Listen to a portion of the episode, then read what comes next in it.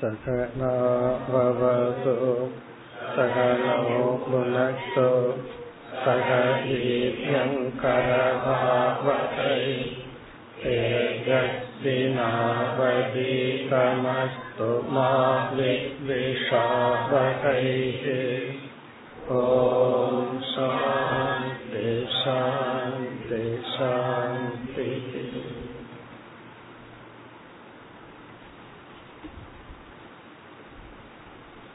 இரண்டாவது ஸ்லோகம் शोकमोहौ सुखं दुःखम्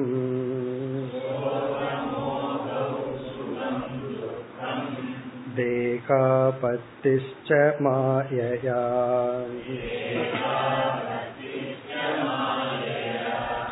स्वप्नो यदात्मनो ख्यातिः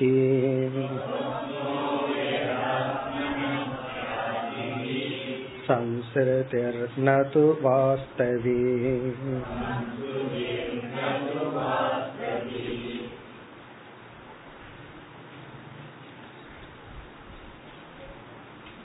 சென்ற அத்தியாயத்தின் இறுதியில் உத்தவர் பகவானிடம் ஒரு கேள்வியை கேட்டார் கேள்வியானது இந்த உடலுடனும் இந்த உடலினால் என்னென்ன செயல்கள் நடைபெறுகின்றனவோ அந்த செயலுடனும் ஞானி அஜானி இருவரும் இருக்கின்றார்கள்.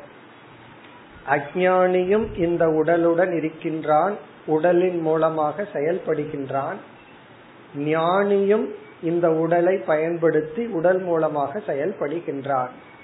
ஒருவன் ஏன் அல்லது எப்படி பந்தப்படுகின்றான்? ஒருவன் எப்படி அல்லது ஏன் பந்தப்படுவதில்லை. இருவருக்கும் ஒரே உலகம் ஒரே உடல் செயல்கள் சமமாக உள்ளது. எதனால் ஒருவன் பந்தப்படுகின்றான் எதனால் பந்தப்படுவதில்லை. இது கேள்வியினுடைய முதல் அம்சம். அடுத்த அம்சம் ஞானியினுடைய லட்சணம் என்ன? ஞானத்தை அடைந்தவன் எப்படி இந்த உலகத்தில் வாழ்கின்றான்? பகவத்கீதையில் ஸ்தித பிரக்யன் பராபக்தன் குணாதீதன் லட்சணத்தை போல ஒரு கேள்வி. அடுத்த ஒரு கேள்வி ஞானி அஜானி என்று இரண்டு தனி ஜீவாத்மாக்களா? அல்லது ஒருவனே பந்தப்படுபவன் ஒருவனே முக்தி அடைபவனா? என்று. இதில் யார் பந்தப்படுபவன் யார் முக்தி அடைபவன்? இதுதான் கேள்வி. அதற்கு பகவான் பதிலை ஆரம்பித்தார். இந்த அத்தியாயத்தில் ஞானியினுடைய லட்சணம் பிரதானமாக இருக்க போகின்றது. ஞானியினுடைய லட்சணத்தை புரிந்து கொள்ள அஜானியினுடைய லட்சணத்தையும் பகவான் கூற போகின்றார். அஜானி இப்படி இருப்பான் ஞானி இப்படி இருப்பான். அதற்கு பிறகு ஞானியிடம் இருக்கக்கூடிய சில குணங்களை பகவான் கூற போகின்றார்.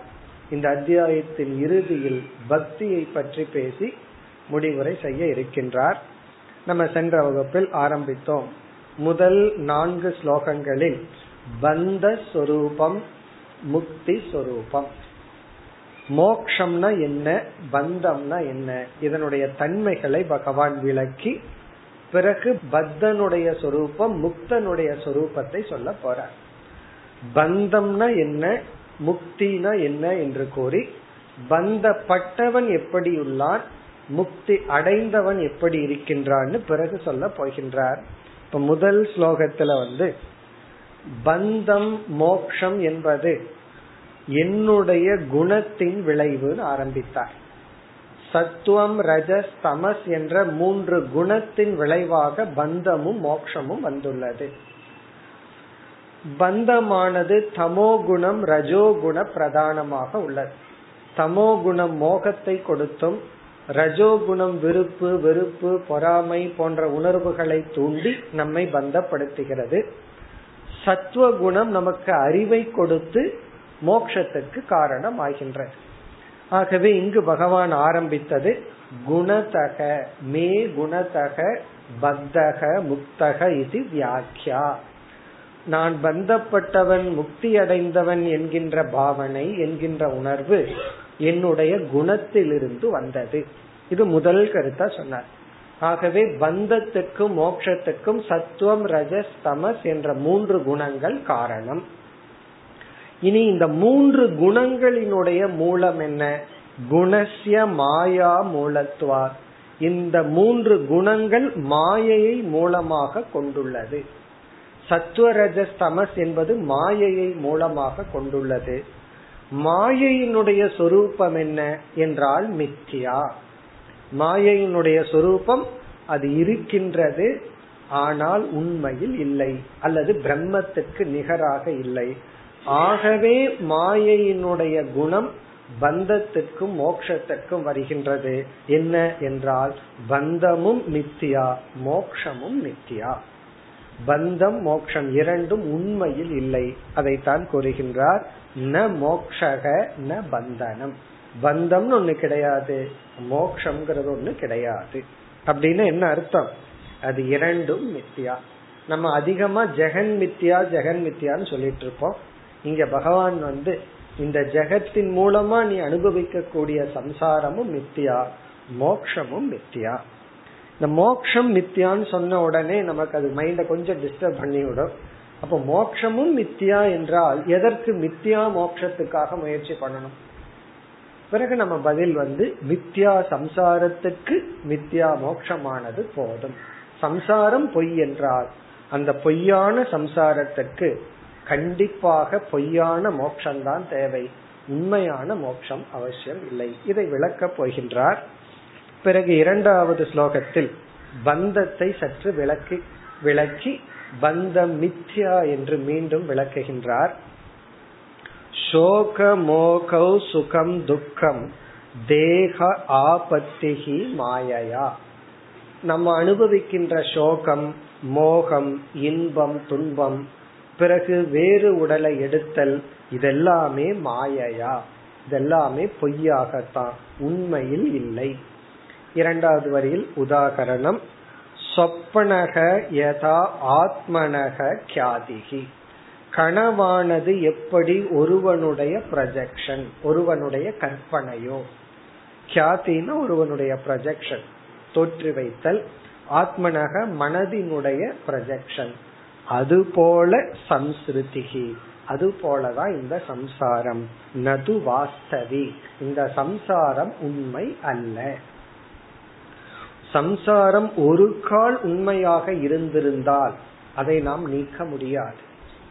உண்மையிலேயே சம்சாரம்ங்கிறது நம்மளுடைய சொரூபமா இருந்தா அதை நம்ம நீக்க முடியாது. இப்ப தலை வந்து நம்ம உடல் நாம் என்று எடுத்துக்கொண்டா தலை நம்முடைய சொரூபம். அதை நம்ம நீக்க முடியாது. தலைவலி வந்தால் நம்ம தலைய வச்சுட்டு தான் வழியை நீக்கணுமே தவிர தலையையே நீக்க முடியாது. வழி அப்படிங்கிறது நம்முடைய சொரூபம் அல்ல அது ஏதோ காரணத்துல வந்திருக்கு. அதை ஏதோ காரணத்தை வச்சு நம்ம நீக்கணும். அது போல சம்சாரம்ங்கிறது வாஸ்தவம் அல்ல. மேலும் இதே கருத்தை பகவான் அடுத்த ஸ்லோகத்தில் விளக்கி இனி மேலும் சம்சார மோக்ஷத்துக்கு இனி ஒரு காரணத்தை அறிமுகப்படுத்துகின்றார். மூன்றாவது ஸ்லோகம். विद्या विद्ये मम तनो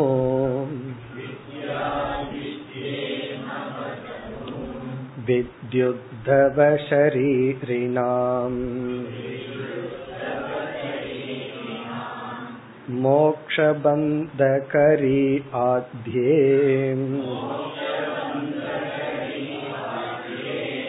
मायया मे विनिर्मिते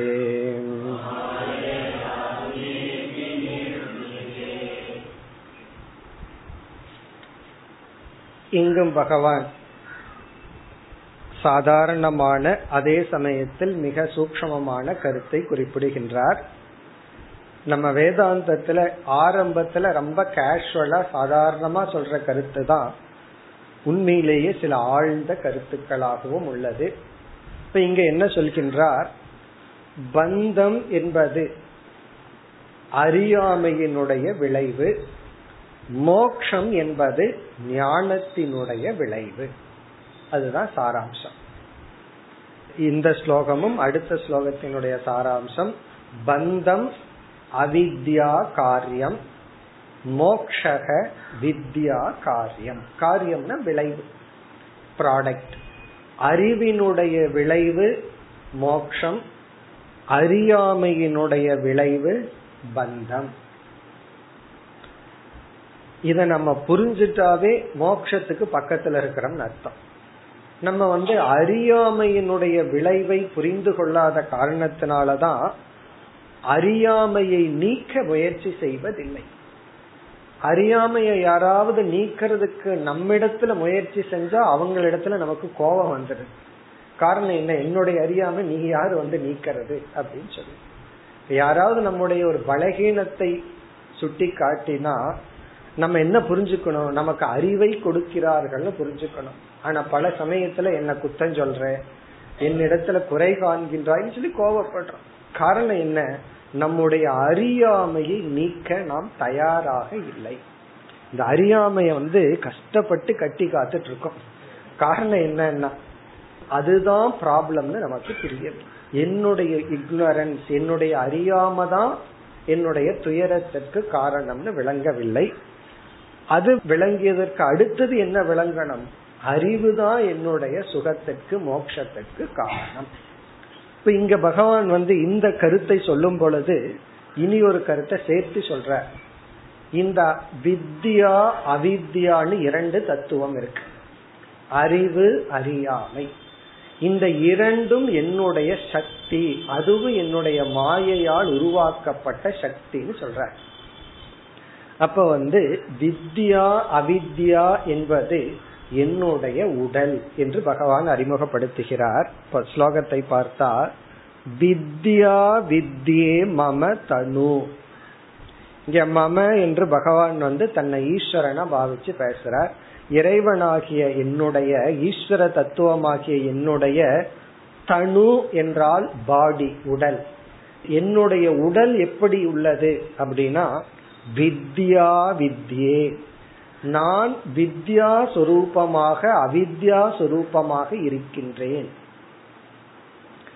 வித்யா சொரூபிணி அப்படின்னு சொல்லி அம்பால வணங்குறது இங்க பகவான் சொல்றாரு அவித்யா சுரூபிணியாகவும் நான் தான் இருக்கேன். மோகினி சுரூபமாகவும் நான் தான் இருக்கேன். அதனாலதான் ஒரு அவதாரத்துல மோகன் அவதாரம் மோகினி அவதாரமும் பகவானுடைய அவதாரம் தான் அந்த அவதாரம் என்ன பண்ணுதுன்னா பந்தத்தை கொடுக்குது. பிறகு வந்து குரு அவதாரம் வந்து அறிவை கொடுக்கின்றது. அதத்தான் பகவான் சொல்றார் வித்யா வித்யே. வித்யா அவித்யா என்று எனக்கு இரண்டு உடல்கள் வித்தி உத்தவ ஷரீரினாம். ஹே உத்தவ பகவான் வந்து உத்தவரை அழைத்து ஹே உத்தவா வித்தி அறிந்துகொள் என்ன அறிந்துகொள் அறிவும் அறியாமையும் என்னுடைய உடலாக தெரிந்துகொள். யாருக்கு? ஷரீரினாம் ஜீவர்களுக்கு. ஜீவர்களிடத்தில் இருக்கின்ற அல்லது ஜீவர்களிடத்தில் உள்ள இந்த அறிவும் அறியாமையும் என்னுடைய சக்தி என்னுடைய உடல் என்று தெரிந்து கொள் இங்க உடல் என்றால் சக்தி என்று பொருள். பகவானிடத்தில் இருக்கிற பவர் வித்யா அவித்யா.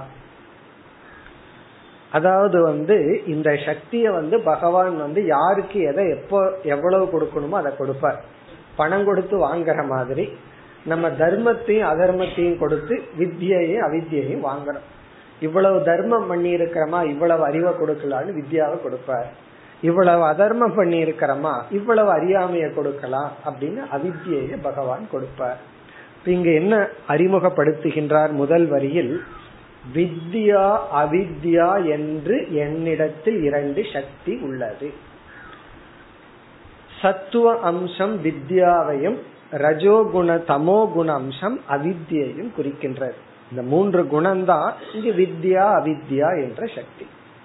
சரி இனி இரண்டாவது பகவான் வந்து வித்யாங்கிற சக்தி என்ன வேலைய பண்ணது? அவித்யாங்கிற சக்தி என்ன வேலையை செய்கிறது? அதை கூறுகின்றார். மோக்ஷ பந்த கரி கரி அப்படின்னா செய்வது. பந்த மோக்ஷம் மோக்ஷ பந்த கரி வித்யா என்ற என்னுடைய சக்தி மோக்ஷத்தை கொடுப்பது. அவித்யா என்கின்ற என்னுடைய சக்தி பந்தத்தை கொடுக்கின்றது. பந்தம்ங்கிற பலனையும் மோக்ஷங்கிற பலனையும் இந்த இரண்டு சக்திகள் கொடுக்கின்றது. அதை நம்ம வரிசையா புரிஞ்சுக்கணும். வித்யா அவித்யான்னு சொன்னார். மோக்ஷ பந்தம்னு சொல்றார். வித்யா வந்து மோக்ஷத்தையும் அவித்யா வந்து பந்தத்தையும் கொடுக்கின்றது. இப்படித்தான் நான் வந்து இந்த கிரியேஷன் இந்த படைப்பை நான் டிசைன் பண்ணி இருக்கேன்னு பகவான் சொல்றார். இது எல்லாமே மாயை தான் பகவான் குறிப்பிடுகின்றார். ஆத்தியே ஆத்தியே என்றால் இந்த வித்யா அவித்யா படைப்பினுடைய துவக்கத்திலிருந்து இருக்கின்றது ஒருவன் பிறக்கும் பொழுதே இந்த இரண்டு தத்துவத்துடன் பிறந்துள்ளான். அறியாமையுடனும் பிறந்துள்ளான். அறிவுடனும் பிறந்துள்ளான். பிறகு ஆத்ம ஞானத்தை அடையும் பொழுது மோட்சத்தை அடைகிறான். அடையாத பொழுது அவன் பத்தனாக இருக்கின்றான். இதெல்லாம் மாயையா? இதெல்லாமே என்னுடைய மாயையினால் நடைபெறுகிறது. மே மாயையா வினிர் வி நிர்மிதே விநிர்மிதம் என்றால் உருவாக்கப்பட்டது டிசைன்டு அர்த்தம். என்னால் இவ்விதம் படைக்கப்பட்டுள்ளது. இப்படித்தான் இந்த உலகம் இருக்கு இப்படித்தான் உருவாக்கி உள்ளேன். இப்ப இந்த ஸ்லோகத்தினுடைய சாராம்சம் இங்கு பகவான் வந்து ஞானம் அஜானம் என்ற இரண்டு தத்துவத்தை அறிமுகப்படுத்தி இந்த இரண்டுமே என்னுடைய மாயா சக்தியுடன் கூடிய தத்துவம் தான் இந்த வித்யா அல்லது ஞானம் என்பதோ அஜானம் என்பதோ என்னுடைய மாயைக்கு அப்பாற்பட்டு இல்லை. என்னுடைய மாயைக்குள்ளதான் இருக்கு. ஆகவே வித்யையும் மித்தியாதான் அவித்யையும் மித்தியாதான் பந்தமும் மித்தியா மோக்ஷமும் மித்தியா இந்த மாதிரி எல்லாத்தையுமே நீங்க மித்தியான்னு சொல்லிட்டு போனா என்னதான் சத்தியம்? ஒரே ஒரு சத்தியம் பிரம்ம. பிரம்ம ஒண்ணுதான் சத்தியம். மீது எல்லாமே மித்யா அல்லது மாயைக்குள் வருகின்ற. இந்த பிரம்மத்தை எந்த மனசு புரிஞ்சுக்குதோ அந்த மனசு மோக்ஷங்கிற பலனை அடையுது. எந்த மனசு அந்த பிரம்மத்தை புரிஞ்சுக்கலையோ அந்த புரிஞ்சுக்காததுனால மட்டுமல்ல புரிஞ்சுக்காம மட்டும் இருந்து தூங்கிக் கொண்டே இருந்தா சந்தோஷம்தான். ஆனா அதை புரிஞ்சுக்காம வேற ஏதோ தப்பா புரிஞ்சிட்டதுனால அந்த மனம் சம்சாரத்தை அனுபவிக்கின்றது. ஆகவே இங்கு வந்து பகவான் வித்யா அவித்யாவும் மாயைக்குள் வருகின்றது. இப்ப இந்த ஜெகத்தும் மித்தியா ஜெகத்துல வாழ்கின்ற ஜீவர்களும் மித்தியா அந்த ஜீவர்கள் அனுபவிக்கின்ற சம்சாரமும் மித்தியா அந்த சம்சாரத்துக்கு காரணமாயிருக்கின்ற அஜானமும் பிறகு மோக்ஷத்துக்கு காரணமாக இருக்கின்ற ஞானமும் எல்லாமே மித்தியாதான் இருக்கிறது பிரம்ம தத்துவம் ஒன்றுதான். இந்த மோட்சமும் மித்தியாங்கிறதெல்லாம் நம்மளால ஜீர்ணிச்சுக்க முடியலன்னா பரவாயில்ல பிறகு ஜீர்ணிச்சுக்குவோம். இப்ப என்ன? வித்யா மோக்ஷம் இது எல்லாமே என்னுடைய மாயைக்குள்ள வர்றதுதான் என்று இங்கு பகவான் வித்யா அவித்யாங்கிற தத்துவத்தை அறிமுகப்படுத்தியுள்ளார். இந்த முதல் நான்கு ஸ்லோகத்தின் சாராம்சம் பந்த ஸ்வரூபம் மோக்ஷரூபம்னு பார்த்தோம். இங்க வந்து பந்த ஹேது மோக்ஷ ஹேதுவ பகவான் குறிப்பிட்டுள்ளார். பந்தத்துக்கு காரணம் என்ன? மோக்ஷத்துக்கு காரணம் என்ன? இதை அறிமுகப்படுத்தியுள்ளார். மேலும் இதே கருத்தை கூறி பிறகு வந்து எத்தனை பேர் இருக்கின்றார்கள்? யார் பந்தத்தை அனுபவிப்பவன்? யார் மோக்ஷத்தை அனுபவிப்பவன்? ஏன்னா அது உத்தவருடைய கடைசி கேள்வி. ஒரே ஒருவன் பத்தனாகவும் முக்தனாகவும் இருக்கிறான்ங்கிறது எனக்கு புரியலன்னு சொன்னார். ஒரே ஒரு ஜீவன் தான் பந்தப்பட்டு இருக்கான் அதே ஜீவன் தான் முக்தி அடையிறாங்கிறது எனக்கு புரியலையே. எப்படி ஒருத்தனே பந்தப்பட்டுட்டு ஒருத்தனே முக்தியும் அடைய முடியும்? அந்த கேள்விக்கான பதிலையும் அடுத்த ஸ்லோகத்தில் பகவான் வைத்துள்ளார்.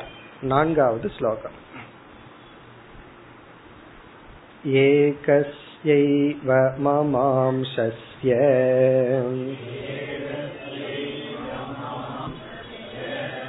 जीवस्यैव महामते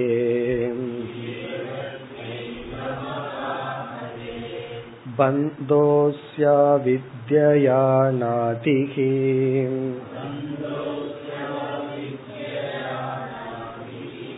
विद्यया च ततेतरः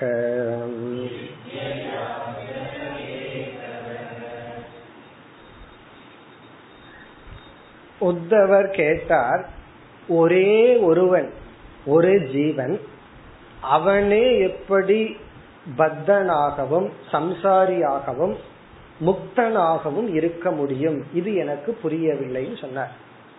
இங்கு பகவான் சொல்றாரு ஒரே ஒரு ஜீவன் தான் அவனே தான் பத்தனாகவும் முக்தனாகவும் இருக்கிறான்.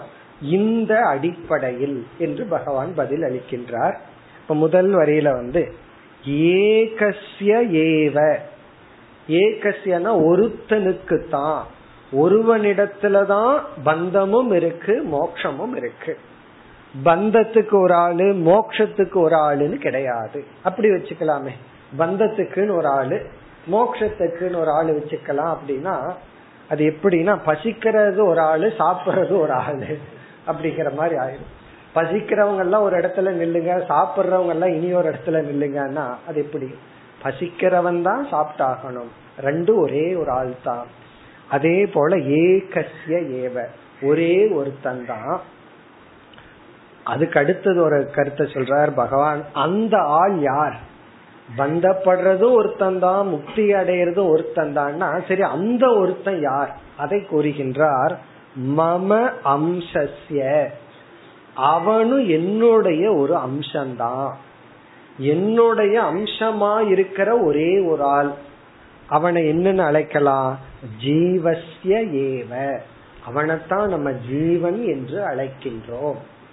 இப்ப ஏகசிய ஜீவசிய ஒரே ஒரு ஜீவன் தான் அவனு யார் என்றால் என்னுடைய அம்சமாக இருக்கின்ற ஒரே ஒரு ஜீவனுக்கு தான் இரண்டாவது வரையில சொல்றாரு பந்தக மோக்ஷக ஒரே ஒரு ஜீவனுக்கு தான் பந்தம் அதே ஜீவனுக்கு தான் பந்தம் அதே ஜீவனுக்கு தான் மோக்ஷம் அதே ஜீவன் யாருன்னா என்னுடைய ஒரு அம்சம்தான் இந்த வேதாந்தத்துல அம்சகங்கிற வார்த்தை பல மதங்களையே உருவாக்கி விட்டது. இந்த அம்சங்கிற வார்த்தை தான் அத்வைதம் விசிஷ்டாத்வைதம்னு ஒரு பிரிவையே உருவாக்கி உள்ளது. இந்த அம்சங்கிற வார்த்தையை விசிஷ்டாத்வைதத்துல எப்படி பொருள் கொண்டுள்ளார்கள்? உடலினுடைய ஒரு அம்சம் வந்து கை கால்கள். ஒரு பார்ட் அம்சகன ஒரு பார்ட் ஒரு பகுதி. அதனால வந்து ஜீவர்கள் எல்லாம் நம்ம யாருன்னா பகவானுடைய ஒரு அம்சம் கை கால் போல. அங்கங்கள் போல. இப்படி ஒரு பொருள் எடுத்துக்கொள்வது. ஆனா இந்த இடத்துல அப்படி ஒரு பொருள் எடுத்துக்கொண்டால் அது வந்து சரியா வராது. காரணம் என்னவென்றால் நம்முடைய கையிலேயோ காலிலேயோ ஒரு குறை ஏற்பட்டால் அது யாருக்கு குறை? அது நமக்கு ஏற்பட்ட குறை. நம்ம டாக்டர்கிட்ட போய் என்னுடைய உடல் சரியில்லைன்னு கையை நீட்டுவோம். கைக்கு உடம்பு ஏதோ சரியில்லைன்னு கையை நீட்டுவோமோ? கை கொஞ்சம் சரியில்லை அதை மட்டும் கொஞ்சம் பார்த்து விடுங்க என்ன விட்டுருங்கன்னு சொல்ல மாட்டோம் காரணம் என்ன? அந்த அம்சம் வேறு அந்த அம்சத்தை உடைய நான் வேறு அல்ல. அம்சம் பாதிக்கப்பட்டா நான் பாதிக்கப்படுகின்றேன். ஆகவே தர்மத்துக்கும் அதர்மத்துக்கும் சம்சாரத்துக்கும் பொய்யாக இருக்கின்ற ஜீவன் பகவானுடைய அம்சமா இருந்தா அது பகவான பாதிக்கும். ஆகவே நம்ம இங்க அம்சம்னு அத்வைதத்துல சொல்ற உதாகரணம் வந்து கை கால்கள் போல் அல்லாமல் சூரிய சூரிய பிரதிபிம்பத்தை போல. சூரியனுடைய அம்சம்தான் சூரியனுடைய ரிஃப்ளெக்ஷன் ஒரு பானைக்குள்ள தண்ணீர் இருக்கு அதுக்குள்ள சூரியனுடைய ஒரு அம்சத்தை பாக்கிறோம் நம்ம அப்போ அந்த வார்த்தையை பயன்படுத்தலாம். சூரியனுடைய அம்சம் பாரு. சொல்றதே ரொம்ப அம்சமா இருக்குன்னு சொல்லுவோம். சூரியன் ரொம்ப அழகா ரிஃப்ளெக்ட் ஆகுதுன்னு சொல்லுவோம். அப்போ அந்த அர்த்தத்துல நம்ம சொல்றோம் சூரியன் தன்னை எந்த விதத்திலும் மாற்றத்திற்கு உட்படுத்தாமல் தன்னை போல ஒரு பொருளை ஒரு இனி ஒரு சூரியனை உற்பத்தி செய்கின்றது. அதுபோல பகவான் தான் எந்த மாற்றத்தையும் அடையாமல் ஒரு ஜீவ தத்துவத்தை உருவாக்கி உள்ளார். அத பகவான் வந்து என்னுடைய அம்சம்னு சொல்றார். சூரியன் வந்து பல ரிஃப்ளெக்ஷன் இருக்கு. அது கங்கையில பிரதிபிம்பிக்கலாம் சாக்கடையில பிரதிபிம்பிக்கலாம் அல்லது பானையில இருக்கலாம். அந்த சூரியன் என்ன சொல்லலாம்? இதெல்லாம் என்னுடைய அம்சங்கள் தான். கங்கையில பிரதிபிம்பிக்கின்ற சூரியன் ரொம்ப தூய்மையா அழகா இருக்கு. அது என்னுடைய ஒரு அம்சம். இதோ இந்த சாக்கடையில என்னுடைய பிரதிபிம்பம் ஒண்ணு இருக்கு. அது அசிங்கமா இருக்கு. அதுவும் என்னுடைய அம்சம்தான் அப்படி பகவான் இங்கு சொல்கின்றார். என்னுடைய அம்சமான ஜீவனே சம்சாரியாகவும் முக்தனாகவும் இருக்கின்றார்கள். அப்ப முக்தையை அடையிறது ஒரே ஜீவன் தான் அதே ஜீவன் தான் சம்சாரியாகவும் இருக்கின்றான். அவனே இறைவனுடைய ரிஃப்ளக்ஷன் பிரதிபிம்பமாகவும் இருக்கின்றான். சரி இதெல்லாம் புரியணும்னா என்ன வேணும்?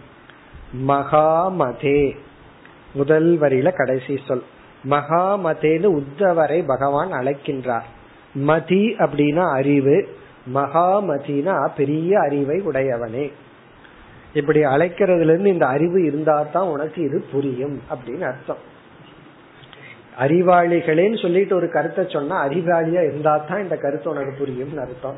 அது போல மகாமதே பெரிய அறிவை விஷாலமான உயர்ந்த பரந்த அறிவை உடைய உத்தவா என்னுடைய அம்சமான ஒரே ஜீவன் தான் பந்தப்பட்டும் இருக்கின்றான் முக்தி அடைந்தும் இருக்கின்றான். இனி இரண்டாவது வரியில எப்படி ஒரே ஜீவன் பத்தனாகவும் முக்தனாகவும் இருக்க முடியும்? அப்ப பகவான் ஒத்துக்கிறாரு அது வந்து ஒரே டைம்ல நடக்காது உண்மைதான். அதாவது விழிச்சிட்டும் தூங்கிட்டும் ஒரே நேரத்தில் இருக்க முடியுமான்னா முடியாதுதான். நான் விழிச்சிட்டும் இருக்கேன் தூங்கிட்டும் இருக்கேன்னு சொல்ல முடியாது. ஏன்னா இரண்டு விதவிதமான அவஸ்தைகள். அதனுடைய லட்சணம் வேற இதனுடைய லட்சணம் வேற. தூங்கும் போது நீ எங்க அபிமானம் வைக்கிறையோ அந்த இடம் வேற. விழிச்சிட்டு இருக்கும் போது நம்ம அபிமானம் வைக்கிற இடம் வேற. ஆகவே ஒரே காலத்துல நடக்காது. அதே போல அங்க அவஸ்தைன்னு சொல்லுவோம். வேதாந்தத்துல தசா அப்படிங்கிற வார்த்தைய பயன்படுத்துவார்கள். இது வந்து ஜோதிடத்திலையும் பயன்படுத்துற வார்த்தை. அவனுக்கு சனி தசை நடக்குதும் தசைன்னு தமிழ்ல சொல்லுவாங்க அது தசா. அதே போல வேதாந்தத்துல வந்து ரெண்டே தசை தான் இருக்கு. ஜோதிடத்துல எத்தனையோ தசை நடக்கும். வேதாந்தத்துல ரெண்டு தசை. ஒன்னு வித்யா தசா இனி ஒன்னு அவித்யா தசா. இவன் அவித்யினுடைய வசத்தில் இருக்கும் பொழுது பந்தப்பட்டுள்ளான். வித்யினுடைய தசையில் தசாவில் இருக்கும் பொழுது இவன் முக்தியுடன் இருக்கின்றான். கர்ம காண்டத்துல வந்து ஒருத்தனுக்கு எத்தனையோ தசை நடக்குது. சனி தசை நடக்குது இவர் இப்படித்தான் இருப்பார். அல்லது இவருக்கு இப்படித்தான் இருக்குன்னு ஜோதிடத்துல சொல்றாங்க. நம்ம வேதாந்தத்துல ஜோசியம் சொல்லணும்னா அங்க அவித்யா தசை நடக்குது. அதனால அவன் இப்படித்தான் இருப்பான். என்ன திட்டுனாலும் அமைதியா சந்தோஷமா இருக்கானே அதுக்கு என்ன காரணம் அங்க வித்யா தசை நடக்குது. அவ்வளவுதான். நமக்கு ரெண்டே தசை தான் நடக்குது. அதத்தான் பகவான் சொல்கின்றார். அதாவது வித்யா தசாயாம் அவித்யா தசாயாம். பந்தக அஸ்ய அவித்யா அஸ்ய இந்த ஜீவனுக்கு இந்த ஏக இந்த ஒரே ஜீவனுக்கு பந்தக அவித்யா அவித்யினுடைய வசத்தில் இருக்கும் பொழுது. இங்க வந்து இந்த திசைன்னு தமிழ்ல சொல்றாங்களே அப்படின்னு என்ன அர்த்தம்னா வசம் அர்த்தம். தசான அதனுடைய வசத்தில் இருத்தல் அதனுடைய பிடியில் இருத்தல். அவித்யா பந்தக. இவன் அவித்யினுடைய அறியாமையினுடைய பிடியில் இருக்கும் பொழுது இவன் பந்தப்பட்டிருக்கின்றான். பிறகு கடைசி பகுதி வித்யாச்ச இதரக. ததா அதுபோல வித்யா வித்யாவினுடைய அறிவினுடைய பிடியில் இருக்கும் பொழுது இதரக. இதரகன அடுத்தது. அடுத்ததுன்னா மோக்ஷம். இவன் வந்து வித்யாவினுடைய பிடியில் இருந்தா மோக்ஷம் அறியாமையிலுடைய பிடியில் இருந்தா பந்தம்.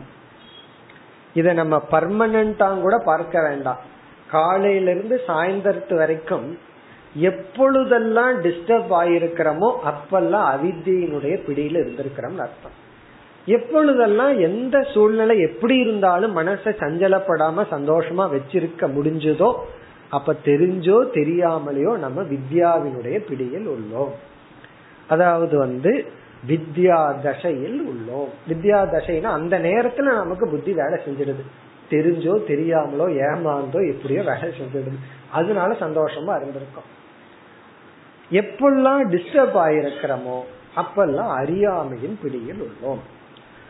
ஒருவர் வந்து நம்ம ஏன் திட்டுறாங்கன்னு வச்சுக்கோமே அவமானப்படுத்துறாங்க அவமதிச்சிட்டதாக அவர்கள் நம்ம நினைச்சிடறோம் பண்ணாங்களோ இல்லையா அது வேற விஷயம்.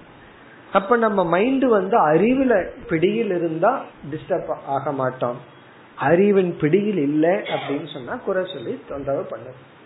அவங்க பேசுறது காதலியே விழுகல அப்படின்னா அது வேற அது வந்து தமோ குணத்தில இருந்திருக்கும் அதாவது டிஸ்டர்ப் ஆகிறதுக்கும் கொஞ்சம் சென்சிட்டிவிட்டி வேணுமே கொஞ்சம் புரிஞ்சுக்கணுமே. அது வேற விஷயம். அது வந்து சம்சாரத்துக்கே தகுதியாகலின்னு அர்த்தம். ஃபர்ஸ்ட் சம்சாரத்துக்கு இவன் தகுதி ஆகணும் அப்புறம் சம்சாரி ஆகணும். பிறகு முக்தன் ஆக வேண்டும். இப்ப பந்தக அஸ்ய அவித்யா வித்யா மோக்ஷக இதரக. இப்ப இங்க பகவான் வந்து ஒரே ஒரு ஜீவன் அவனு என்னுடைய அம்சம்தான் அவனுக்கு அறிவு இருக்கும் பொழுது முக்தனாகவும் அறிவில்லாத பொழுது பத்தனாகவும் உள்ளான். அதனாலதான் வேறொரு இடத்துல நானே சம்சாரியாகவும் நானே முக்தனா இருக்கேன்னு பகவான் சொல்ற புராணத்துல எல்லாம் அடிக்கடி இந்த வார்த்தை நான் தான் முக்தன் நான் தான் சம்சாரி. எப்படின்னா ஜீவ ரூபமாக என்னுடைய ஒரு அம்ச ரூபமா நான் முக்தனாகவும் இருக்கிறேன் சம்சாரியாகவும் உள்ளேன். சரி இந்த பந்தம் மோக்ஷம் வித்யா அவித்யா இதெல்லாம் என்னைக்கு தான் வந்தது? அனாதிகி அனாதிகி என்றால் இதுக்கெல்லாம் ஒரு தோற்றம் கிடையாது. இது இன்னைக்கு தான் வந்தது என்று சொல்ல முடியாது. ஏன்னா இதெல்லாமே மாயைக்குள் உட்பட்டு இருப்பதுதான். இப்ப இந்த ஸ்லோகத்துடன் பந்த சொரூபம் மோக்ஷரூபம் முடிவடைகிறது. இனி அடுத்த ஸ்லோகத்துல பகவான் அறிமுகப்படுத்தி பந்தத்துடன் கூடியிருப்பவனையும் முக்தியுடன் கூடியிருப்பவனையும் நான் உனக்கு விளக்க போகிறேன்னு சொல்ல போறார். பகவானே அடுத்த ஸ்லோகத்துல டாபிக்கை இன்ட்ரடியூஸ் பண்ண போறார். இந்த முதல் நான்கு ஸ்லோகத்தினுடைய சாராம்சம் பந்த மோக்ஷரூபம் எந்த ஒரு பிலாசபி தத்துவத்திலையும் இந்த ரெண்டையும் சொல்லி ஆகணும். மிக மிக முக்கியம். பந்தத்துக்கு நம்ம என்ன லட்சணம் கொடுக்கறோம்? மோக்ஷத்துக்கு என்ன லட்சணம் கொடுக்கறோம்? அதன் அடிப்படையில தான் ஒரு பிலாசபியை டெவலப் ஆகும். ஒரு தத்துவமே உருவாகும். இதுதான் பந்தம் இதுதான் மோக்ஷம் அப்படின்னு நம்ம என்ன முடிவு பண்றோம்ங்கிறது தான் ரொம்ப முக்கியம். பல சமயங்கள்ல பந்தம்னா என்னன்னு தெரியாம மோக்ஷம்னா என்னன்னு தெரியாமையே நம்ம இருப்போம். ஆகவே இங்க பகவான் தெளிவுபடுத்தினார். சுருக்கமா ஞாபகப்படுத்திக்கணும்னா பந்தம் மோக்ஷங்கிறது குணத்தின் அடிப்படையில் அந்த குணம் மாயையின் அடிப்படையில். ஆகவே எல்லாமே மாயைக்கு உட்பட்டதுதான். பிறகு பந்தம்ங்கிறது வந்து சோக மோகம் மனதில் இருக்கிற சோக மோகம் தான் பந்தம். அதனுடைய அடுத்த எக்ஸ்பிரஷன் வந்து சுக துக்கம் இன்ப துன்பங்கள் எல்லாம் பந்தத்தினுடைய கிராஸ் லெவல் பந்தத்தினுடைய சட்டில் லெவல் வந்து மனதில் இருக்கிற சோகம் மோகம் இவ்வளவுதான். பிறகு வந்து மோக்ஷத்திற்கு காரணம் ஞானம் பந்தத்திற்கு காரணம் அஜானம் இந்த இரண்டும் பகவானுடைய சக்தி இரண்டும் மாயைக்கு உட்பட்டதுதான். இவைகள் எல்லாமே அனாதி. இதுதான் இதுவரைக்கும் நம்ம பார்த்ததனுடைய சாராம்சம். இனி அடுத்த ஸ்லோகத்துல பகவான் என்ன செய்ய போகின்றேங்கிற தலைப்பை பகவானே அறிமுகப்படுத்துறார். ஆகவே அடுத்த ஸ்லோகம் வந்து ஒரு பிரதிஜா ஸ்லோகம். நான் இனி என்ன செய்ய போகின்றேன்? என்ன உபதேசிக்க போகின்றேன்? என்று பகவானே இங்கு அறிமுகப்படுத்துகின்றார். ஐந்தாவது ஸ்லோகம். அத பத்தஸ்ய முக்தஸ்ய.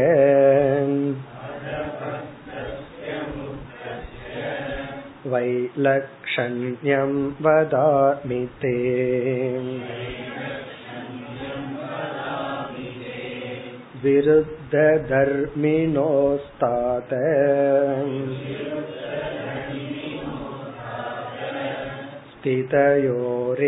स्थितयोरेकधर्मिणी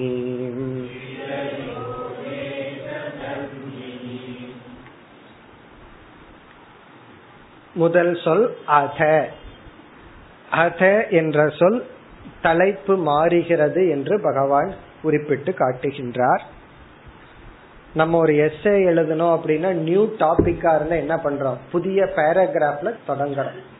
ஆனா இங்க வந்து ஸ்லோகங்கள் அப்படியே போயிட்டு இருக்கு புதிய டாபிக் ஆரம்பிக்கிறது இந்த அசங்கிற சொல். அச என்றால் இப்பொழுது புதிய தலைப்பு. பத்தசிய முக்தசிய வைலக்ஷண்யம் தே வதாமி. தேனா உனக்கு உத்தவா உனக்கு வதாமி. நான் உபதேசிக்க போகின்றேன். நான் உனக்கு இப்ப டீச் பண்றேன். என்னன்னா வைலக்ஷண்யம் வேற்றுமை டிஃபரன்ஸ் வேற்றுமையை உனக்கு உபதேசிக்கின்றேன். யாருக்கும் யாருக்கும் உள்ள வேற்றுமை பத்தஸ்ய பந்தப்பட்டவனுக்கும் சம்சாரிக்கும் முக்தஸ்ய முக்தியை அடைந்தவனுக்கும் முக்தியை அடைந்தவனுக்கும் உள்ள வேற்றுமையை. வைலக்ஷண்யம் தேவதாமி உனக்கு நான் உபதேசிக்க போகின்றேன். இதற்கு முன்னாடி பந்தம்னா என்ன முக்தினா என்னன்னு உபதேசம் பண்ணேன் அந்த பந்தத்துடன் கூடி இருப்பவனுக்கும் மோக்ஷத்துடன் கூடி இருப்பவனுக்கும் உள்ள வேற்றுமையை நான் உனக்கு கோர போகின்றேன். அப்படின்னு என்ன அர்த்தம்? முக்தன் எப்படி இருக்கிறான்? பத்தன் எப்படி இருப்பான் இப்ப பத்தனுடைய சம்சாரியினுடைய வர்ணனை முக்தனுடைய வர்ணனையை நான் உனக்கு சொல்ல போகின்றேன். இதுதான் பிரதிஜா பிரதிஜான பிராமிஸ். இதை நான் செய்ய போகின்றேன். பகவான் அறிமுகப்படுத்துறார். நீ அடுத்த ஸ்லோகத்திலிருந்து இருபத்தஞ்சாவது ஸ்லோகம் வரைக்கும் இதுதான் பகவான் செய்ய போற. பத்தன் முக்தன் இந்த ரெண்டு பேர்த்தையும் விளக்க போறார். பிறகு வந்து இரண்டாவது வரியில் உத்தவர் ஏற்கனவே கூறிய கருத்தை ஞாபகப்படுத்தி சொல்கின்றார். அதாவது உன்னுடைய கேள்வியை நான் மறக்கலன்னு பகவான் ஞாபகப்படுத்துறார். என்ன? முக்தி அடைந்தவன் பந்தப்பட்டவன் முற்றிலும் வேறுபட்டவர்கள். டோட்டல் ஆப்போசிட் இவனுடைய குணம் வேற இவன் வேறு. சில பேர் சொல்லுவாங்க எனக்கு ரெண்டு பசங்க ரெண்டு பசங்களுடைய குணம் வந்து முற்றிலும் வேறு. ஒருத்தன் ஸ்போர்ட்ஸ்னு விளையாடிட்டே இருப்பான் ஒருத்தன் படிச்சுட்டே இருப்பான். ஒருத்தன் ரொம்ப ஆக்டிவா இருப்பான் ஒருத்தன் ரொம்ப பேசிவா இருப்பான். அப்படின்னு என்ன அர்த்தம்? ரெண்டு பேரு என்னுடைய குழந்தைங்க தான் ஆனா இரண்டு பேருனுடைய குணம் முற்றிலும் வேறு. அது போல பகவான் சொல்ற ரெண்டு பேருமே என்னுடைய அம்சம்தான். பந்தப்பட்டவனும் என்னுடைய அம்சம்தான் முக்தி அடைஞ்சவனும் என்னுடைய அம்சம்தான்.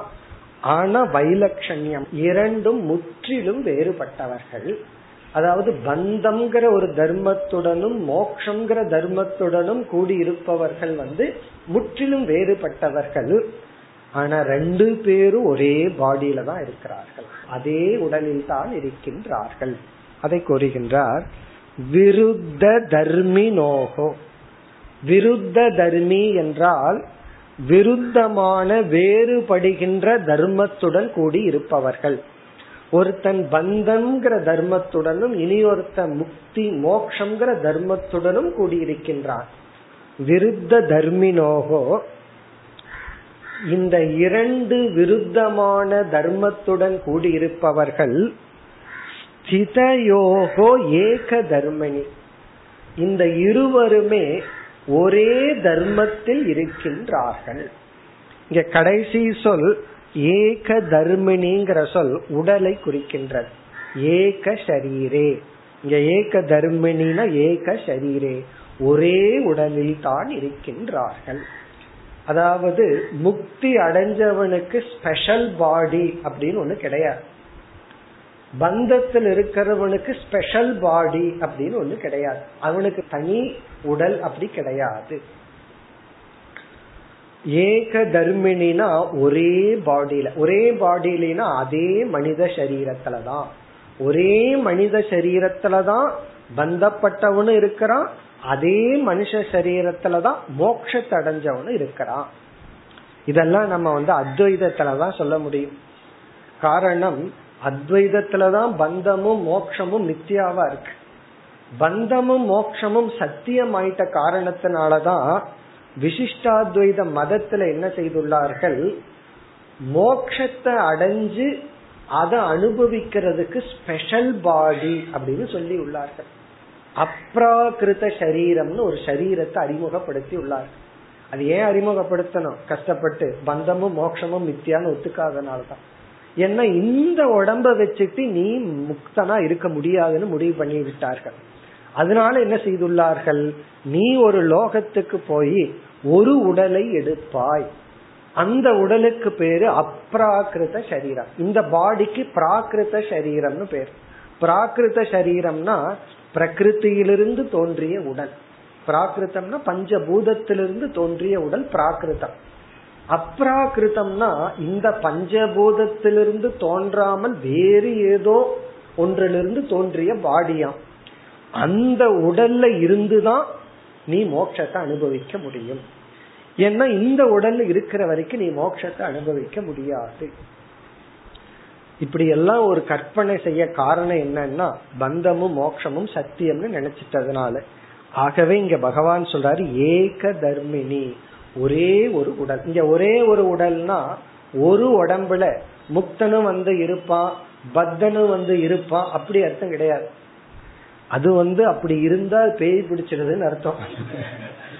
ஒரு உடம்புல ரெண்டு ஜீவன் வந்துடுதுன்னு சொன்னா இவன் கொஞ்ச நேரம் பேசிட்டு இருப்பான் அவன் தூங்கிடுவான் அப்புறம் அவன் கொஞ்ச நேரம் பேசுவான். இவன் வேற லாங்குவேஜ் பேசுவான் அவன் வேற லாங்குவேஜ் பேசுவான். அது பேய் பிசாசு பிடிச்சிட்டான். இங்க அத பகவான் சொல்லவில்லை. ஒரே பிசிக்கல் பாடி அப்படின்னா இந்த உடல்லையே ஒரு காலத்துல இவன் பத்தனா இருந்தான் பிறகு ஞானத்தை அடைஞ்சு இப்பொழுது இவன் முக்தனா இருக்கான் முக்தனா இருக்கும்போது அவன் இருக்கிற உடலு ஒன்றுதான் பத்தனா இருக்கும் பொழுது இருந்த உடலும் ஒன்றுதான். அந்த அர்த்தத்துல ஏக தர்மினா ஒரே ஒரு உடல்ல தான் ஒரு காலத்துல பத்தப்பட்டவனா இருந்து இன்னைக்கு முக்தனா இருக்கான். இனி வந்து இந்த உடல்ல இப்பொழுது பத்தனா இருக்கான்.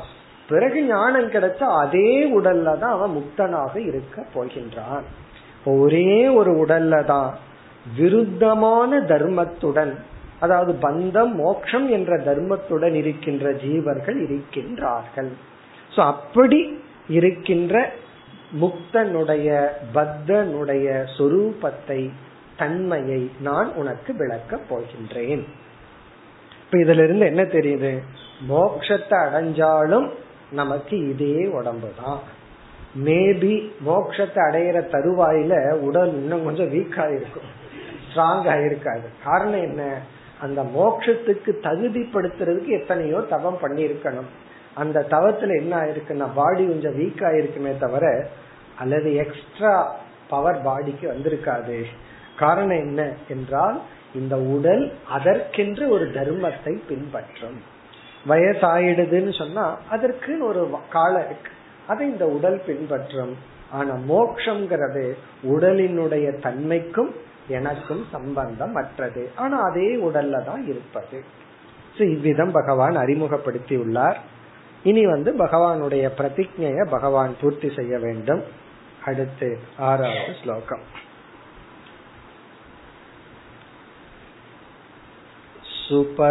सुपर्णावेतौ सदृशौ सखायौ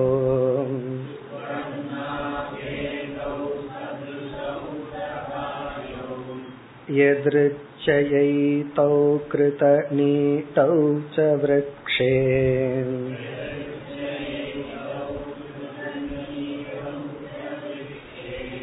एकस्तयो खातति पिप्पलान्नम्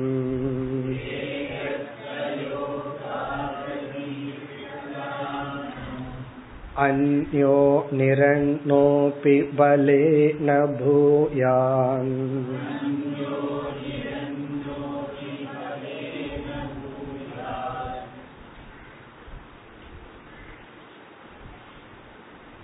பகவான் முதலில் இரண்டு பெரிய தத்துவத்தை அறிமுகப்படுத்துகின்றார் ஜீவாத்ம பரமாத்ம தத்துவத்தை அறிமுகப்படுத்துகின்றார் பிறகு வந்து அந்த ஜீவாத்மா பந்தனாக எப்படி இருக்கின்றான் முக்தனாக எப்படி இருக்கின்றான்னு சொல்ல போகின்றார். இதை அறிமுகப்படுத்தும் பொழுது பகவான் முண்டகோபனிஷத்தில் உள்ள மந்திரத்தினுடைய அர்த்தத்தை அப்படியே இங்கு கூறியுள்ளார். இத படிச்ச உடனே முண்டகோபனிஷத்து ஒரு மந்திரம் ஞாபகத்துக்கு வரணும். உபனிஷத் ஞாபகம் இருந்தால் துவா சுபர்ணா சயுஜா சகாயான்னு ஒரு மந்திரம். முண்டகோபனிஷத்துல சொல்லப்பட்டுள்ளது. அதனுடைய அர்த்தத்தை அப்படியே பகவான் தன்னுடைய வார்த்தையில் இங்கு கூறியுள்ளார். ஆகவே இதுக்கு நம்ம ரொம்ப விளக்கம் வேண்டாம். அப்படி வேணும்னா அங்க போய் பார்த்து கொள்ளலாம். முண்டகோபனிஷத்திலேயே நம்ம பார்த்திருக்கிறோம். அதனுடைய சாராம்சம் அப்படியே இந்த ஸ்லோகத்தில் உள்ளது. அங்கு என்ன செய்யப்பட்ட விசாரமோ அதே விசாரத்தை தான் நம்ம இங்க பண்ணணும். இருந்தாலும் சுருக்கமா நம்ம ஞாபகப்படுத்தி கொண்டு இதனோட பொருளை மட்டும் பார்த்துட்டு போவோம். இங்கு வந்து ஜீவாத்மா பரமாத்மா என்ற இரண்டு தத்துவங்கள் அறிமுகப்படுத்தப்படுகிறது. உபனிஷத்திலையும் புராணங்கள்லயும் கீதை போன்ற இடங்கள்ல எல்லாம் சம்சாரத்தை ஒரு விரக்ஷம் மரத்துக்கு உதாகரணமா சொல்லப்படும். இந்த விரக்ஷ கல்பனை இரண்டு விதத்துல நடக்கும். முழு படைப்பையே மரத்துக்கு உதாகரணமாகவும் சொல்லப்படும். கீதையில பகவான் அதை செஞ்சார். ஊர்துவ மூலம் அவாக்ஷாகன்னு சொல்லி இந்த சிருஷ்டியையே ஒரு மரத்துக்கு உதாரணமா சொல்லப்படும். கட்டோபனிஷத்திலையும் அதே உதாகரணம் செய்யப்பட்டது. சில சமயங்களில் இந்த உடலை மரத்துக்கு உதாரணமா சொல்லப்படும். ஷரீரம் இஸ் ஈக்வல் டு விரக்ஷக அல்லது ஜெகத் இஸ் ஈக்வல் டு விரக்ஷக. இப்படி ரெண்டு விதமான கற்பனை. இந்த ஸ்லோகத்துல இந்த உடலை மரத்துக்கு உதாகரணமாக சொல்லப்படும். உலகத்தையே மரத்துக்கு உதாரணமா சொல்லி அதுக்கு ஆணி வேறா பிரம்மன் இருக்குன்னு ஒரு விதமான உதாகரணம் விளக்கம். இந்த இடத்துல வந்து ஜீவாத்ம பரமாத்ம தத்துவத்தை அறிமுகப்படுத்துறதுக்காக இந்த உடலை ஒரு மரத்துக்கு உதாகரணமாக சொல்லப்படுகிறது. இப்ப எது எதனுடன் ஒப்பிடப்படுகிறதுன்னு பார்ப்போம். நம்மளுடைய பிசிக்கல் பாடி குறிப்பா மனித உடல் ஈக்குவல் டு விரக்ஷக மரம். பிறகு வந்து மரத்துல ஒரு பறவை கூடு கட்டி இருக்கும் அந்த கூடு இருக்கே. அது வந்து நீடகன்னு சொல்றது. நீடகன கூடு. மரத்தில் இருக்கிற பறவை வசிக்கின்ற கூடு. அந்த கூட்டுக்கு உதாகரணம் வந்து நம்முடைய மனம் சூக்ம சரீரம். அப்ப வந்து நீடக நீடகன கூடு வந்து சூக்ம சரீரம் மரம் வந்து ஸ்தூல சரீரம். அந்த கூட்டுக்குள்ள யார் இருப்பா? பறவை இருக்கும். இங்கு இரண்டு பறவை அறிமுகப்படுத்தப்படுகிறது. ஒரு மரம் அந்த மரத்துல கூடு. அந்த கூட்டுல ரெண்டு பறவை அமர்ந்துள்ளது. அந்த ரெண்டு பறவைகள் வந்து ஒன்று ஜீவாத்மா இனி ஒன்று பரமாத்மா. ஒன்று ஜீவாத்மா இனி ஒன்று பரமாத்மா. இனி வந்து அந்த இரண்டு பறவைகளினுடைய தன்மையை முதல் வரியில் வர்ணித்து இப்படிப்பட்ட இரண்டு பறவைகள் அமர்ந்துள்ளது. இந்த எக்ஸாம்பிள வந்து ஒரு லெவலுக்கு மேல நம்ம வந்து எடுக்க கூடாதுன்னு பல முறை பார்த்திருக்கோம். அங்க இரண்டு இண்டிபெண்ட் பறவைகள். ரெண்டு பறவை. ஒரு பறவை கிழக்க போச்சுன்னா இனி ஒரு பறவை மேக்க போகும். அந்த மாதிரி பறவை. ஆனா இங்க சொல்லப்படுற பறவை அப்படிப்பட்ட பறவை அல்ல. ரெண்டு என்னைக்குமே சேர்ந்து போகும் சேர்ந்து வரும். அப்படிப்பட்ட பறவை. எப்படி சேர்ந்து போகும் சேர்ந்து வரும்? இப்ப இந்த இடத்துல எக்ஸாம்பிள் ஒரு மாற்றம். இதுல ஒரு பறவை வந்து உண்மையான பறவை. இனியொரு பறவை வந்து அதனுடைய பிரதிபிம்பம். சூரியன் சூரியனுடைய அம்சத்தை போல. அப்படிப்பட்ட பறவைகள். அந்த இடத்துல எல்லாம் நம்ம உடனே வேற உதாரணத்துக்கு போயிடணும். பறவைய நம்ம மறந்துடும் இரண்டு பறவைகள். ஒன்று வந்து ஜீவாத்மா இனி ஒன்னு பரமாத்மா. இங்க பகவான் என்ன கருத்து சொல்றார்? பரமாத்மாவினுடைய என்ன சொரூபம் இருக்கோ தன்மை நேச்சர் இருக்கோ அந்த சொரூபத்தையே ஞானி தன்னுடைய சொரூபமா நினைக்கிறதுனால ஞானி வேறு பரமாத்மா வேறு அல்ல. அது பகவானுடைய கருத்து. ஏன்னா பரமாத்மாவுக்கு என்ன தன்மை இருக்கோ அந்த தன்மைதான் நான் அப்படின்னு ஞானி நினைக்கிறதுனால இங்க என்ன ஆகிறது? பரமாத்மா இஸ் ஈக்வல் டு ஞானி. இந்த ஜீவாத்மா சம்சாரி இருக்கானே அவன் வந்து அனித்தியமான அனாத்மாவான ஒன்ன தான்னு நினைக்கிறதுனால அவன் வந்து சம்சாரியாக இருக்கின்றான். அப்ப நம்ம இப்ப இந்த இரண்டு பறவையை எப்படி பார்க்கலாம்? ஒரு பறவை வந்து சம்சாரி இனியொரு பறவை வந்து முக்தன். இப்ப ரெண்டு பேர்டு இருக்கு.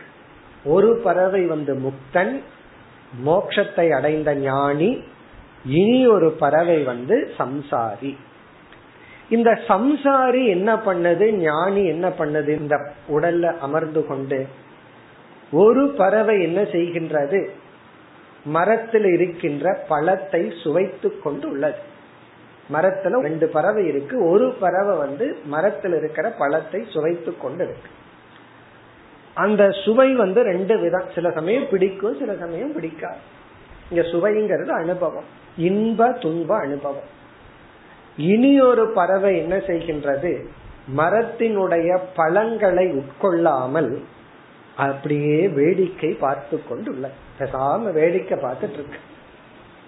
உபனிஷத்துல அபிஜாக சீதின்னு சொல்லப்பட்டது. தயோரண்ய பிப்பளம் சுவாதுவத்தி அனஷ்ணன் அந்நக அபிஜாக செய்தி அனஷ்ணன் அந்நக அங்க சொல்லப்பட்டது. இனி ஒன்று பழத்தை சாப்பிடாமல் வேடிக்கை பார்த்து கொண்டுள்ளது.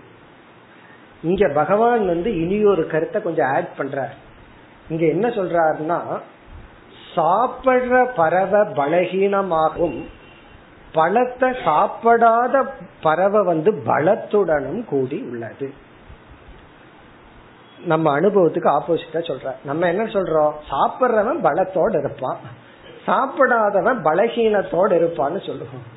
இங்க பகவான் சொல்றார் சாப்பிடாதவன் பலத்தோடு இருக்கான் அப்படின்னு சொல்ற ஒரு ஆங்கிள் உண்மை அதுதான்.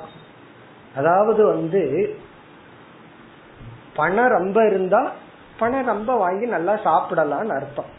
அப்படித்தானே அர்த்தம். எதுக்கு பணத்தை சம்பாதிக்கிறோம்னு கேட்டா நல்லா வாங்கி சாப்பிடலாம் அதுக்காகத்தானே. நீ எவ்வளவு வேணாலும் சம்பாதிக்கலாம் ஆனா ஒரு பொருளை வாங்கி சாப்பிடக்கூடாதுன்னு சொல்லிட்டோம்னு வச்சுக்கோமே அந்த பணம் எதுக்கு? அப்ப சாப்பிடுறதுக்கு தான். அப்ப நம்ம என்ன நினைப்போம்? பணம் யாருகிட்ட ரொம்ப இருக்கோ அவங்க ரொம்ப சாப்பிட்டு ரொம்ப ஆரோக்கியமா இருப்பாங்கன்னு நினைப்போம். ஆனா உண்மையிலேயே பணம் யாருகிட்ட குறைவா இருக்கோ அவன் தான் ஆரோக்கியமா இருக்கான். காரணம் என்ன? அவன் கொஞ்சம் குறைவா சாப்பிடுவான். இவங்க வந்து அதிகமா சாப்பிட்டு ரிச் மேன் டிசீஸ்னே இருக்கு. பணக்காரர்கள் நோயிலே சில நோய் லிஸ்ட் இருக்கு. கொலஸ்ட்ரால் எல்லாம் யாருக்கு வரும்? ஸ்ட்ரீட்ல சேரியில் இருக்கிறவனுக்கு அந்த ப்ராப்ளம் எல்லாம் வரும். அப்போ நம்ம நினைச்சிட்டு இருக்கிறோம் அதிகமா உட்கொள்றதுனால பலம்னு சொல்லி. இங்க வந்து பகவான் சொல்றார் உட்கொள்ளாததுனாலதான் பலம். ரொம்ப அழகா சொல்றார் பலேன பூயா. இந்த சாப்பிடாம இருக்கானே அவனுக்கு தான் பலம் அதிகம்.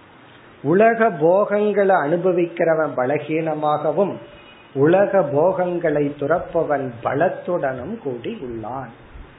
ஞானிக்கு என்ன பலம்னா அதாவது வந்து உலகம் வந்து எதை பலம்னு சொல்லுதோ அதையெல்லாம் விட்டதனால வந்த ஒரு பலம். உலகம் வந்து பணம் தான் பலம். நாலு பேர் கூட இருந்தா இவன் நடையே ஒரு மாதிரியா இருக்கும். தனியே எங்காவது போகட்டும் மாதிரி ஒடுங்கி ஒழுங்கா போவான். ஒரு பவ்யமா போவான். சினிமா தேட்டருக்கே தனியா போனாலும் ஒரு தானியா போவான். கூட நாலு ஃப்ரெண்ட்ஸ் இருக்கட்டும். என்ன படத்துல விட இவனோட சத்தம் தான் அதிகமா இருக்கும். காரணம் என்ன? ஒரு ஸ்ட்ரென்த் வந்துடும் நாலு பேர் வந்தா. ஆகவே இந்த உலகத்துக்கு பலத்தை கொடுக்கறது எதெல்லாம் ஒரு லிஸ்ட் இருக்கோ அதை அனைத்தையும் துறந்ததுனால ஒரு பலம் இவனுக்கு வருது. அதை இங்க பகவான் சொல்றார் பலீன பூயான். கடைசியில் சொல்றார் இந்த இனி ஒரு பறவை இருக்கே அது எதையும் உட்கொள்ளாமல் பழத்தை உட்கொள்ளாமல் நிரண்ணக நிரண்ணகங்கிற வார்த்தையை பயன்படுத்துறார் அன்னம் இல்லாமல் இருக்கின்ற இந்த பறவை பலத்துடன் கூடி உள்ளது அதனாலதான் ஈசாவாசோபனிஷத்துல தெத்தேன புஞ்சி தாகான்னு சொல்லப்பட்டது. தியாகத்தினால் உன்னை காப்பாற்றிக்கொள். பொருளை அடையிறதுனால நம்ம நம்ம காப்பாத்திக்கிறோம். பொருளை துறப்பதனால் உன்னை காப்பாற்றிக்கொள்ள சொல்லப்பட்டுள்ளது. இப்ப இங்க ஒரு விளக்க ஆசிரியர் சொல்றார் இந்த இனியொரு பறவை வந்து ஏன் பலமா இருக்கு? இந்த அன்னத்தை மரத்தில் இருக்கின்ற பழத்தை சாப்பிட்டு இருக்கிற பறவையை விட இது ஏன் பலமா இருக்குன்னா ஞான வைராகிய பலம் அப்படின்னு சொல்றார். ஞானம் ஒரு பலத்தை கொடுக்கும் வைராகிய ஒரு பலத்தை கொடுக்கும். அதுதான் உண்மையான பலம். அந்த பலத்துடன் இருக்கின்ற பறவை முக்தியை அடைந்த பறவை அப்படி இல்லாத பழத்தை சாப்பிட்டு கொண்டிருக்கின்ற பறவை சம்சாரி. இங்க பலம் என்பது கர்ம பலன் பாப புண்ணியம். சாப்பிடுறது அப்படிங்கறது போக்தா. இந்த போக்தாவுக்கு காரணமா பழத்தை உருவாக்குறவன் கர்த்தா. ஆகவே ஒரு பறவை கர்த்தாவாக போக்தாவாக இருந்து சம்சாரியாக இருக்கின்றது. இனி ஒரு பறவை பரமாத்ம சொரூபத்தை புரிந்து கொண்டு சாட்சியாக இருந்து கர்த்தா போக்தாவாக இல்லாமல் அது பலத்துடன் கூடி உள்ளது. அப்ப இங்க பகவானுடைய கருத்து சாப்பிட்றவன் பலகீனமானவன் சாப்பிடாதவன் பலமானவன். இங்க இந்திரியத்தின் வழியா சாப்பிட்றவனும் சரி ஒருத்தன் சொல்றான் நான் எல்லாத்தையும் பார்த்திருக்கிறேன்னு அவனுக்கு அதிக பலமா நான் எதையுமே பார்க்கலன்னு சொல்றவனுக்கு அதிக பலமா இங்க பகவான் வந்து எதையுமே பார்க்காதவனுக்கு பலம் அதிகம் மேலும் அடுத்த வகுப்பில் தொடர்வோம் ॐ पूर्णमधपूर्णमिधं पूर्णापूर्णमुदच्छते पूर्णस्य पूर्णमादाय पूर्णमेवावशिष्यते ॐ शान्ति शान्ति शान्तिः